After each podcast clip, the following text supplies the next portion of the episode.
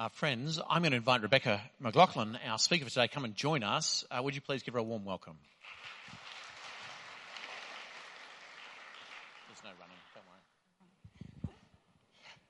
Rebecca, welcome to Barney's. It's so great to have you here. You're very, very welcome. It's great to be here. Thanks Um, for having me. Now, in preparation for your visit, I did some background research on you. Uh, according to the interwebs, uh, you have Which a never lie. which never lie. Um, you have a PhD in Englit, though I understand Renaissance literature. Is that right? From Cambridge University, you, where you were also a student athlete in both rowing and soccer, soccer football. I appreciate we need to distinguish sometimes, and that you also competed in the comedy debating society there. Just, I mean, here's the thing. You know, when you're writing up your CV or your Oh, yeah. resume, you're like, put all the things in that could possibly sound good. Football in England for girls when I was growing up was just like not a thing. Hmm. So I played for my college. I live in America now and, and women's football is like really big in America. And so if I say, oh, I, I captained my college football team, they're like, oh my goodness, you must be amazing. I'm like, no, I can just sort of kick the ball, maybe, you know? I, I, I am curious as to what employer is going to have the deal sealed by Comedy Debating Society. That is, they're going to be scro- scrolling through the CV, they'll hit that and they'll go, done. This is the thing we've been missing. But let me keep going. You have a master's equivalent theolo- theological degree from Oak Hill College. You spent nine years working for Veritas Forum as vice president of content. You founded your own communications consulting firm.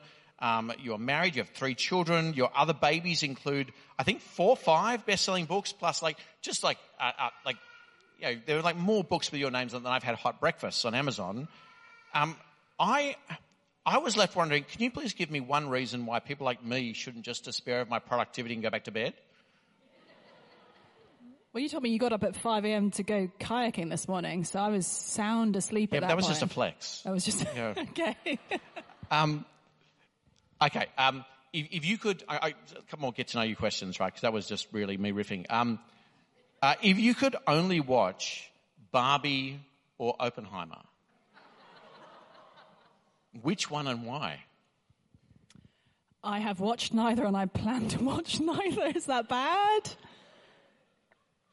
Um, can you tell us what's the best book you've read in the last year? Oh, in the last year, um,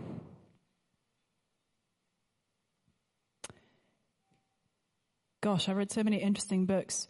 Uh, I read a book called Klara and the Sun, which was a weird book about, it was sort of set in a semi dystopian future where parents would buy an artificial friend for their teenage kids. And the book is told from the perspective of an artificial friend. And it's one of those books you kind of get halfway through and you're sort of thinking, eh, this is okay. And then suddenly things happen. You're like, Ugh, I have to rethink everything from the beginning again. I feel like it's important because I know there are some families in the inner west who, hearing the first half of that account, would go, "Where can I find such an artificial friend?" Um, uh, what's one item that is still on your bucket list?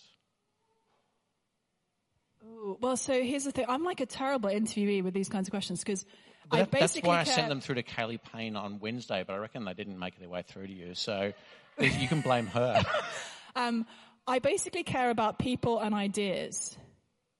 And anything else, I'm like, nice, you know, nice, okay, great, but I'm not like, I'm a terrible tourist because I'm never there to see the thing or to have the experience. I'm there because I wanted to be with the person who I was with or to do whatever ministry that was. So I'm, yeah, I'm kind of a boring person, to be honest. Um, unless you want to talk about people or ideas, I, I have, I have nothing in my brain.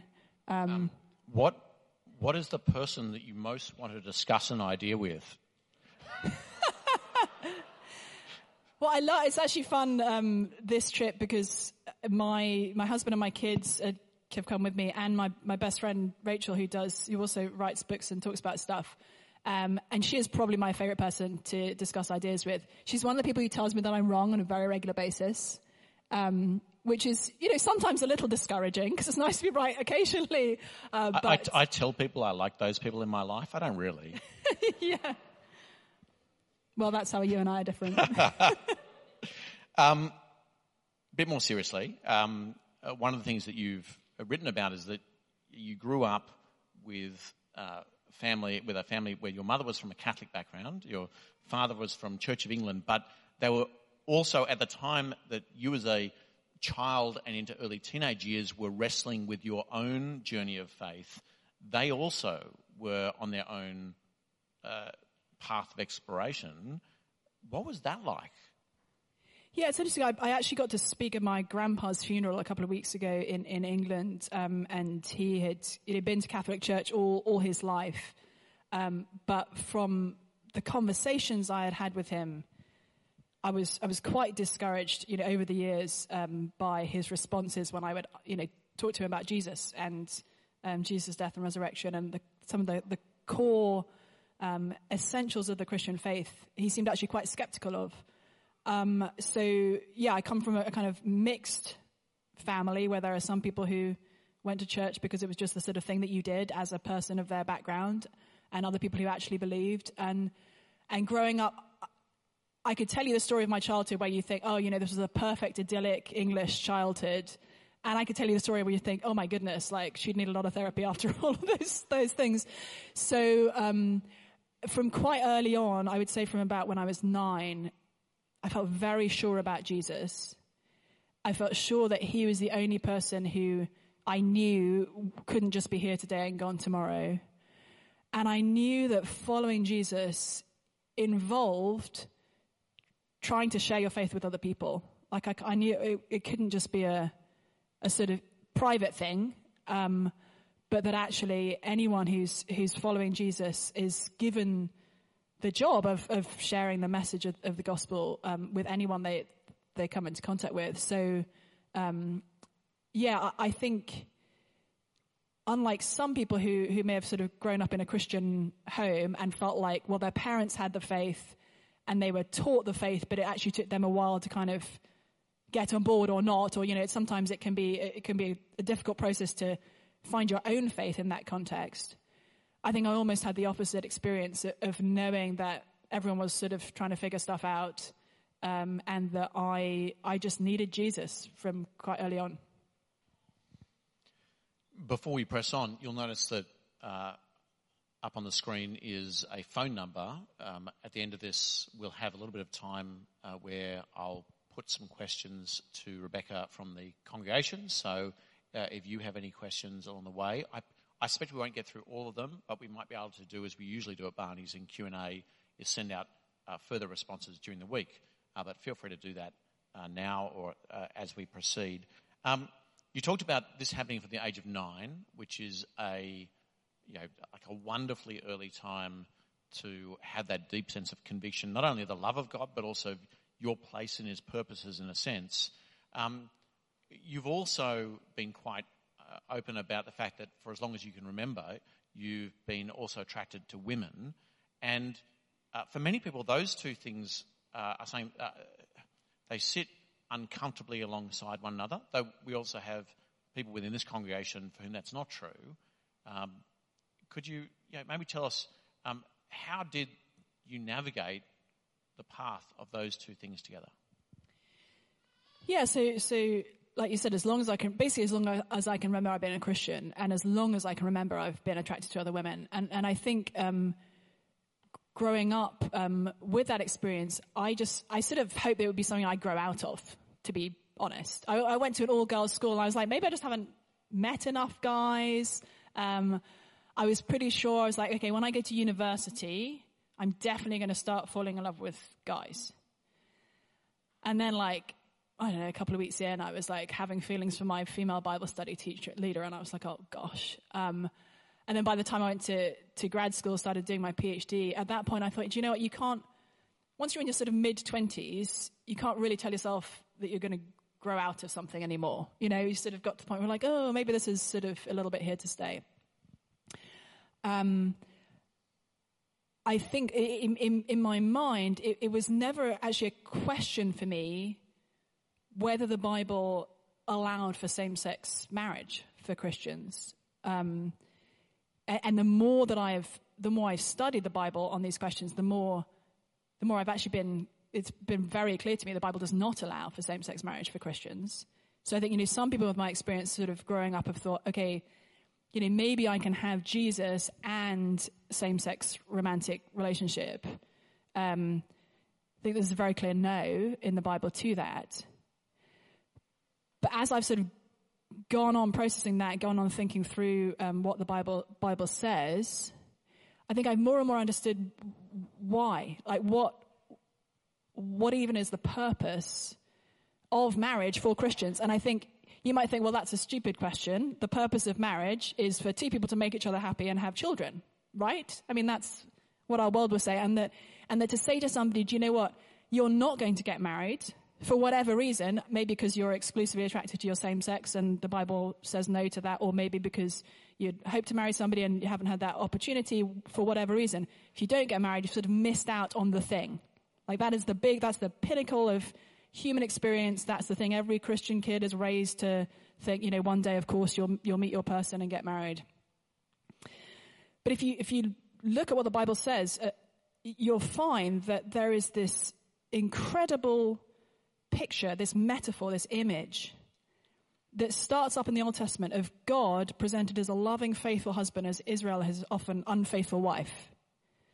And it's like this marriage is in crisis because God's people are always sort of cheating on him with other fake gods. And then Jesus shows up. And one of the many strange things that Jesus says about himself is that he says he's the bridegroom. It's a very weird comment to make for a man who never got married in his life on earth. So, what's Jesus talking about? It's actually one of the ways in which he's stepping into the shoes of the creator God of the Old Testament. He, Jesus is God in the flesh, he's come to claim God's people for himself.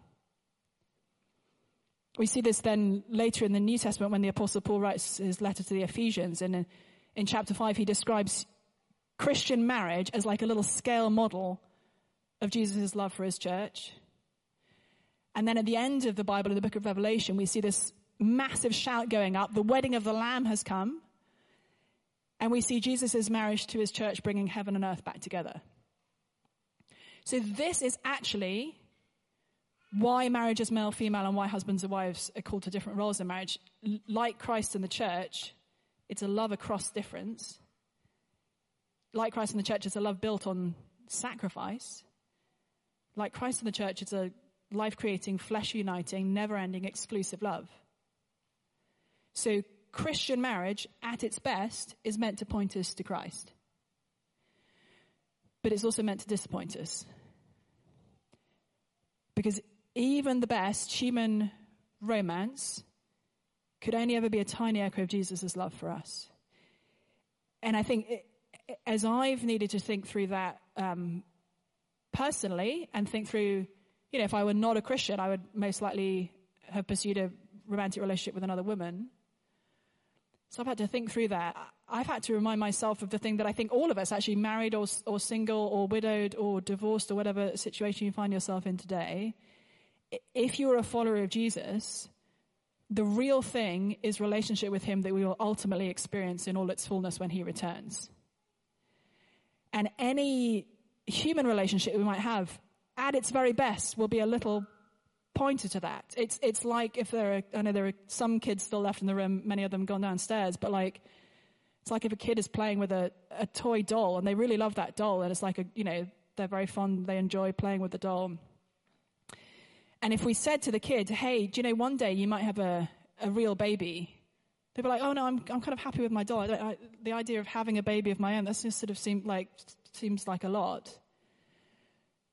But then if they, if they grew up and you said, oh, you know, by the way, because you wanted that doll when you were a baby, you can't have the uh, when you were a kid, you can't have the baby. We were like, wait, wait a minute. They weren't old enough to make that decision. You know, they didn't know what the real thing was. They didn't know the little doll was just like an imitation of the real thing.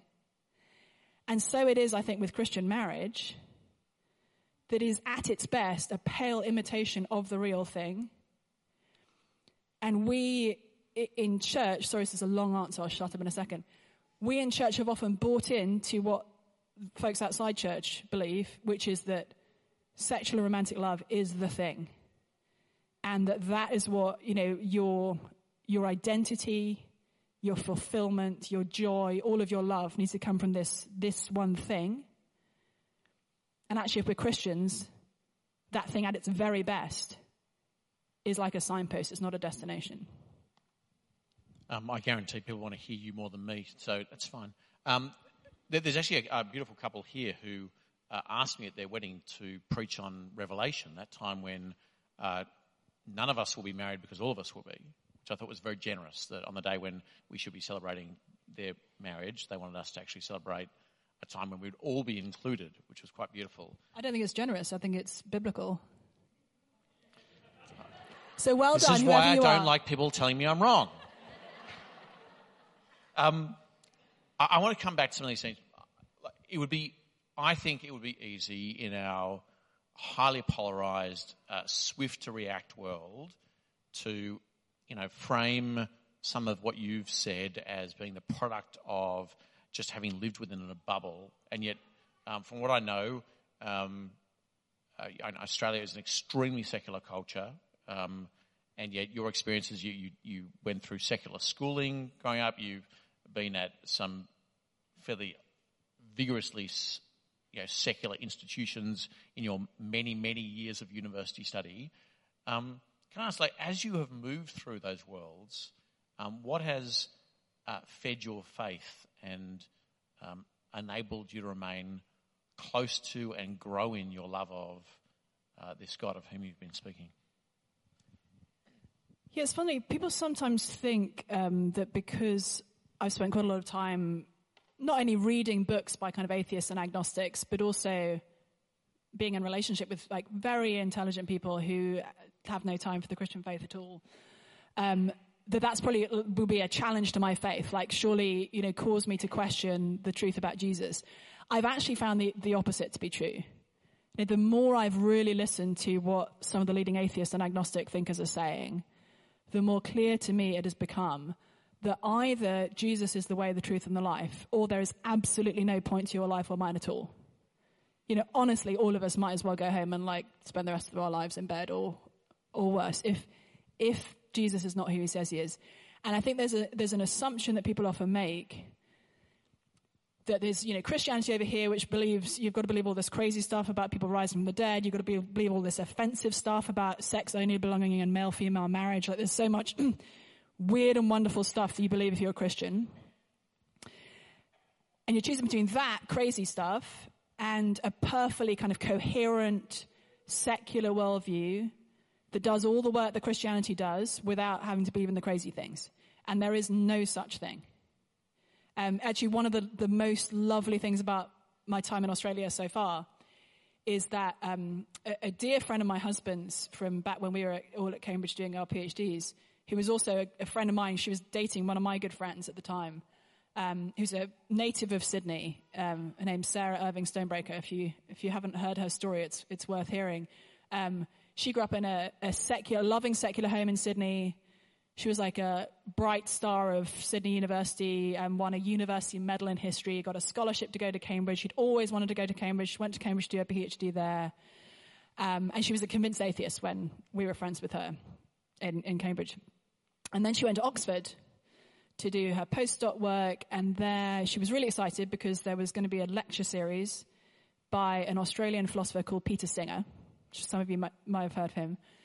Um, he's an atheist, and he takes seriously the fact that you can't, if you're an atheist, you can't just sort of assume Christian ethics about universal human rights and equality. You've kind of got to build your own thing. So so Peter Singer says that instead of treating all human beings as equal because they're human, that actually we should evaluate beings, human or otherwise, so including animals, according to their capacities. You know, like their capacity for suffering, the capacity for self-awareness, etc.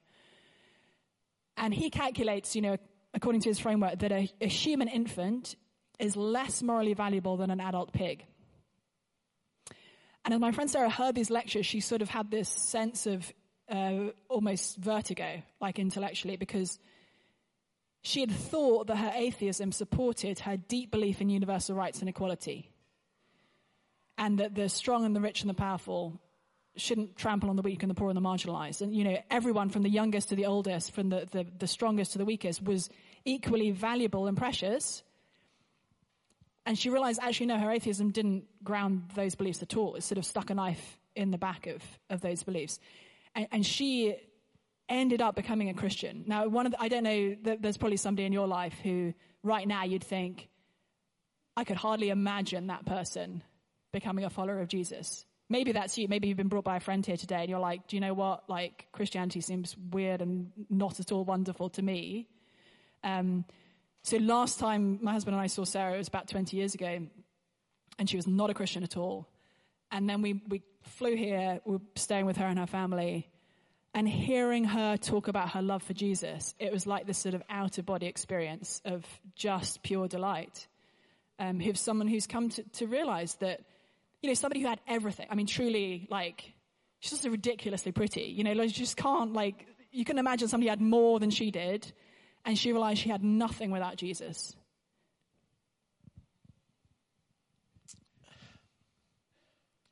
Uh, I know that one of the areas of work that you're now leaning into is thinking about friendship in particular.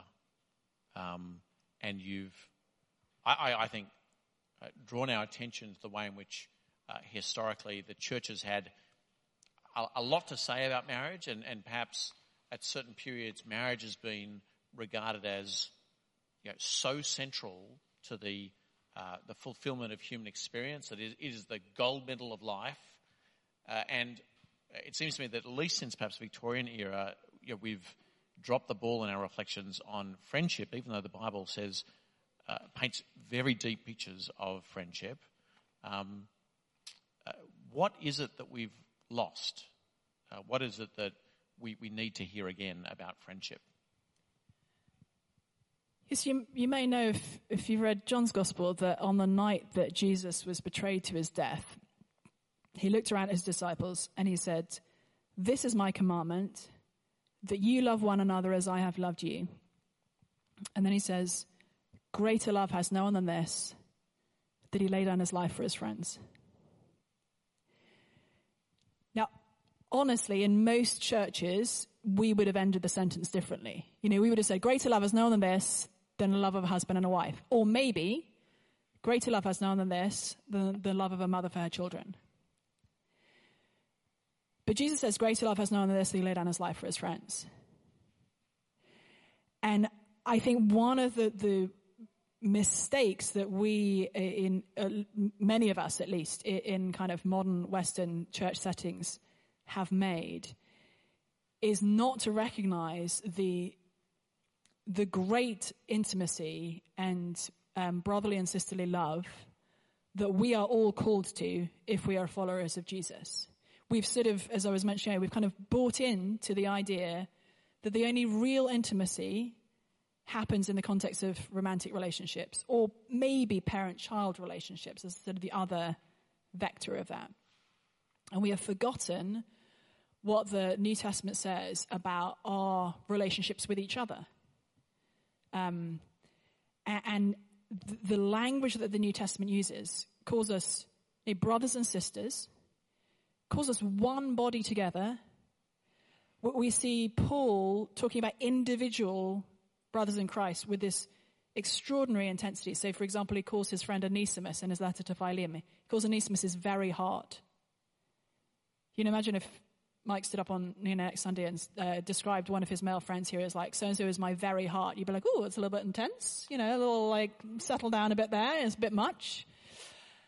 But no, that's the kind of language that the New Testament gives us as we, as we think about our love for one another. And I think the reason why, one of the reasons why Christian sexual ethics today can seem really kind of unattractive from the outside and sometimes unworkable from the inside is that we have forgotten biblical ethics when it comes to, to love and community outside the nuclear family context. We've sort of collapsed everything down into the husband and wife and, you know, 2.4 children. We talk about coming to, you know, we come to church with our family if we have one and we sit with our family. And if, if we don't come to church with our family, then we often actually feel really alone, really lonely. But no, we've, we've come to church. This is off. Like my, my immediate family has gone to another church. No offense to you guys. They couldn't be bothered to come all this way from where we are. Weird. Um, maybe they just didn't want to hear me yapping on. Um, but like I'm here today with my family because that's you guys, right? So we have a deep theological reason to be together and we can express that in intimate friendship. Now, because we're limited humans, we can't have the same level of, of knowledge and, and, and love between all of us because, you know, I can't know all of, all of your inner thoughts and, you know, I can't be involved in your lives and not you and mine. But all of us can make that investment in, in a few people in our lives, actually, where we can experience what it is to be known at our best and at our worst and to be loved in spite of that, actually. Um, we can be family to one another. We can be um, the, the, people who show up for one another, who we, who we can laugh together and, and cry together. And the way that this all connects back up to sexual ethics is that I often hear people say, you know, how can you, how can you say that somebody who is exclusively attracted to their same sex has to be lonely for the rest of their lives? You know, isn't it just like cruel to say that to, to a, a Christian? Shouldn't we rethink the Bible because we, we, we shouldn't be leaving people lonely? If that is the question we're asking, if, if single people in our church families are lonely, we're doing things very wrong. None of us, none of us, if you read through the book of Acts, one of the, you know, account of the earliest Christian movement, you find Christians suffering all sorts of things. They are being, you know, dragged out of prison. They're being executed for their faith in Jesus. There's one kind of suffering they're not experiencing, and that is loneliness. And it's our business, all of us, if we're followers of Jesus, to make sure that our brothers and sisters in Christ are not experiencing that least Christian of all kinds of suffering. And I think often what we do is we kind of, we're tempted to sit around and think, you know, who's going to love me? In fact, as followers of Jesus, we need to flip that around and think, who can I love? We need to seek out the people who might have less relational love in their lives than, than followers of Jesus are, are called to. It's lovely. I'm glad that you guys were reading Matthew 19 today. Because at the end of that passage, when Peter says to Jesus, you know, we've left everything to follow you. And Jesus says, whatever you've left, if you've left family, and for, for many Christians today, if, if you're living as a, a single person, you sort of maybe lost the opportunity of biological family for Jesus, you'll receive a hundred times more that, not only in the age to come, but actually here and now. And so, so we should be living like that in deep relationship with one another, um, in Christian community and, and in the closeness of, of friendship. I'll say one last thing because I know I'm talking too much, but I think all, like all of us would love to have like really deep friendships, right? And my guess is nobody would, if I said, who, who would not like to have really deep friendships? All of us want that. And we can kind of think, okay, the way to get a really deep friendship is to sort of watch as many films together as possible, like go kayaking as much, like just do the thing, like, find pleasurable things to do together. That's fine. There's nothing wrong with watching films or going like that's all all good stuff. But actually, the New Testament gives us this vision of being like soldiers, like fellow soldiers with each other. And actually, the greatest friendship intimacy in my life is built around gospel mission. So if you want close friendship, get alongside other people and serve Jesus together, and you'll find the, the byproduct, the beautiful byproduct of being soldiers of Christ together is the kind of friendship that all of us really want. Thanks, Rebecca. I've got some questions from the floor that I'm just going to kind of jump into. So um, here's a question, which is um, why is gender so critical to the God as husband, church as bride narrative? Why is it um, uh, that particular gender distinction um, as opposed to relationships with, say, more fluid gender or sexual identities that function as signposts? What is it about the gender that means that it does that better? Yeah, so, so this sort of circles back to some of what I've been saying. The Bible gives us a, a range of different kinds of human relationship as signposts to God's love for us. So we're all familiar with the idea that the Bible um, calls God our Father. And so that means that the, the absolute best human father gives us a tiny little glimpse of God's fatherly love for us.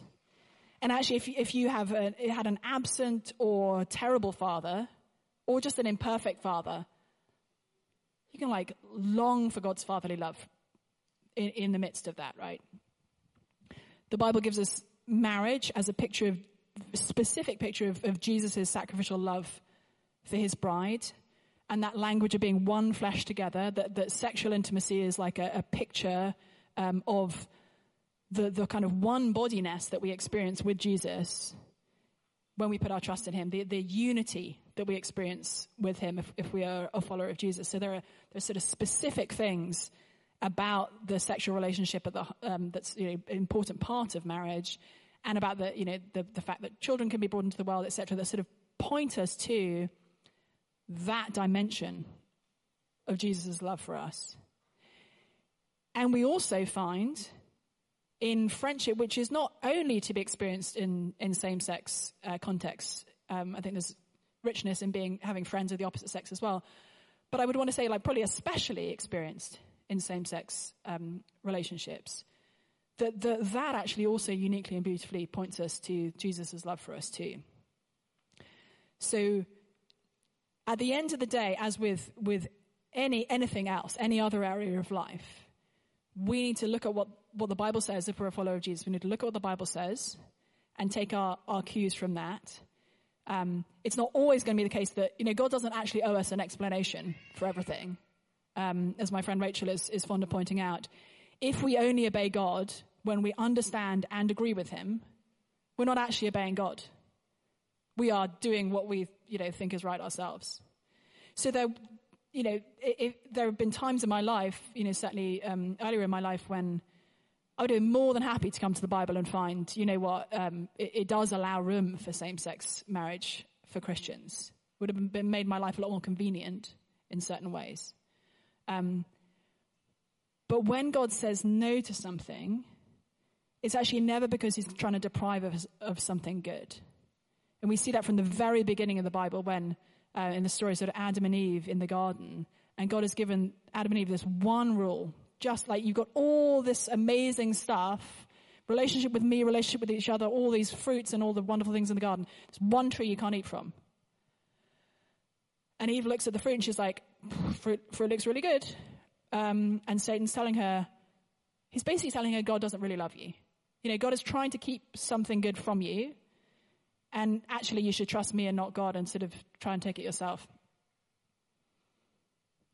But if Jesus died on the cross for you, if he like became flesh, lived in our weird world and, and suffered death for you and for me, there is no question that Jesus doesn't love you. He loves you more than you could possibly imagine. And so if his word says no to something that looks good to you, maybe trust him that he knows his creation and he knows you better than you know yourself. Thank you. Um, just flagging to everyone, uh, we have way too many questions. We're going to get even close to today, so I'm just going to take a couple that came through in order. Um, one of them is, is quite a personal question towards you, but I'm sure it's one you've been asked many, many times. Not least given what you've said today about friendship and the way in which the church is meant to function as friendship. Uh, you're a same-sex, same-sex attracted woman who is married uh, to an American for a start, um, uh, but to a man. Um, how does your personal story fit in with what you've been saying today? Yeah, it's interesting. I think um, f- for a long time there's been a kind of public narrative which says basically you're you're either sort of straight or you're gay, and there's maybe a sort of tiny sliver of people um, who who could be in a relationship with somebody of, of either sex, but most probably it's because they're in denial and they actually uh, are gay and, and, they just kind of haven't really got their head around it. And I think that's something that's still uh, pretty prevalent as an understanding um, in our culture today. Interestingly, uh, in actual fact, um, there's a woman called Lisa Diamond who's a professor at University in America. She's not a Christian at all. She's actually herself a lesbian, sort of coming to these questions not from the same angle as I am, but just from a purely kind of uh, academic perspective. And her research on large scale data sets has shown that actually about 14% of women experience same sex attraction, but only 1% are exclusively attracted to other women to where they couldn't authentically be married to a man, for instance. For men, it's about 7% who experience same sex attraction and 2% who are exclusively attracted to their same sex. So actually, I'm, I'm the most typical kind of person in the kind of, you know, under, if you're going to put me under an LGBT umbrella, it's not kind of language I would particularly use of myself, but like somebody, a, a woman who is attracted to her same sex, but not exclusively so to where it wouldn't be very sort of practical to be married to a man. Um, I, ha- I mean, I've been happily married for 16 years. Um, any time that I've ever found myself attracted to somebody outside our marriage, it's always been to another woman. So I sometimes joke to my husband, at least he knows I'll never leave him for another man. Um, i have no plans to leave him for another woman either, because I would be not, I would be work, walking out not, not only on him, but actually also on Jesus. So, so I'm not as weird as I look. I mean, I'm actually kind of weird, but not for that reason. I'm a, sort of surprisingly, surprisingly typical. We can get back to the comedy debating stuff again later. yeah. Uh, and the question for all of us actually, if I, if I ask for a show of hands, I'm not going to. But just imagine if I said, raise your hand if you've ever been attracted to someone you're not married to. You know, my guess is most of us would have a little paw in the air, right? The question isn't, are you ever attracted to someone you're not married to? The question is, are you going to submit your attractions to Christ? Are you going to trust Jesus with that? Whether you're married or single, whatever, you know, whether you're attracted to your same sex or to the opposite sex, it's sort of almost in the weeds, right? All of us, if we're, if, you know, if you're married and you're attracted to somebody, either male or female outside your marriage, that's a sinful desire and you've got to say no to it, right? So to some extent, we're all in the same boat. Um, I think there are, there are of course like some complexities for somebody who's attracted to their same sex when it comes to, to friendship. I feel like, you know, on the one hand, I don't have to worry about finding myself attracted to other men. That's great. You know, it makes my life much easier in some respects. But on the other hand, you know, I sort of, there are times when I have to kind of be, be careful in context of, of same-sex friendship. All of us have different, different stuff, I think. Thanks. I really appreciate your honesty there. Um, last one, um, question from the floor. Um, I'm, I'm just going to repeat the question without, you know, validating the assumptions built into it. Um, middle class, middle aged men, not great at making new friendships, um, observationally, anecdotally, um, compared to. Is this, is this, a, friend of mine has a question, but right, yeah, yeah. okay. That's right. That's right. I, uh, Asking for no, a friend. No, no, one's allowed to check the messages on my phone afterwards. Um, well, thanks for making that awkward. Carry on, no, carry, no. On. carry on, brother. Um, uh, anyway, so um, middle class, middle aged men. Uh, this is a real question. I'm not making this up like as like a pastoral point. Like this is one of the things I've really been trying to get across the congregation, and here's my moment. Um, back to the start. Middle class, middle class, middle aged men seem to really struggle to make new friendships compared to uh, middle aged women. Uh, observationally in our area, what is it that men can learn from women about the making of new friendships? I think I'll just speak to all of us, regardless of whether we're middle class, middle aged, or men, because um, I have the sort of same advice for everybody. Um, take some initiative. Uh, recognize that you actually do need friends. And I think it can be especially, you know, if we're going to talk about middle class, middle aged men, I think actually married men can especially struggle because some of their basic kind of relational needs will be hopefully met in, in the context of their marriage and in the context of hanging out with their kids. So they may not sort of realize their desperate need for friendship um, as soon as they as they should. And so because they don't realize that and, and, there's a lot of, you know, maybe you have a job, maybe you have a wife, maybe you have children, there's like a lot of demands on your time. You think, well, friendship's kind of a nice to have, right? It's not really like a, a truly important thing. And I think that can also leave, especially single people, kind of feeling really kind of cut out because maybe they had a friend, they were really close friends, and then their friend got married, and like suddenly they feel like they're not part of things anymore, or like married people seem to want to hang out with each other. Um, that's junk. Like single people, you are welcome, and and married people, include your single friends. Like, don't make them feel like because you've sort of crossed this marriage threshold that they're no longer a, a valued part of your lives because you are missing out if that's what you're doing. You are missing out uh, on your single brothers and sisters, and your children are missing out on the investment and example that your single brothers and sisters, um, the role they could have in their lives. But I think, yeah, take the initiative. Recognize, do you know what? I actually need, I need friends uh, to support me, to encourage me, to challenge me, to tell me when I'm wrong. Like, you need, I'm not speaking, sorry. I don't know. I don't know him at all, so I'm not. I'm actually not being that. I mean, No, I no, am no, being no, rude, please. but The I'm not being congregation will love this moment. Please point away. Point away. Um, in a in a marriage relationship, there are of course ways in which we can kind of challenge and encourage each other, and that's all good. But actually, we all need a sort of peer friend who will be the person who will say to us, "Do you know what? I see what you're doing there, and it's not okay." Or, "Do you know what? You have a, a gift in this area that you could be using, and I, I'm going to kick you out of bed to use it." Like we actually all really thrive when we have that kind of friend relationship. And I would, I would hazard to say even that I think a lot of affairs happen because of a lack of friendship. We're, we're, we're not actually designed to have all our relational needs met by one other person. However great they are, however great your marriage is, fantastic. We're actually all designed to, all, to, to need a variety of, of love relationships in our life. And I think we're kind of starving ourselves and each other of friendship. And I think maybe, not always, but maybe often, women kind of recognize that quicker. And some of our norms around intimacy are, are more intimate. So in, in the UK, for example, men don't really hug each other. In the US, they do, which is great. I don't know about Australia. Do you boys hug each other? Maybe? You could watch after church, see what happens. Okay, I'll watch, I'll watch. But like, women, we're sort of more comfortable being like physically connected to each other.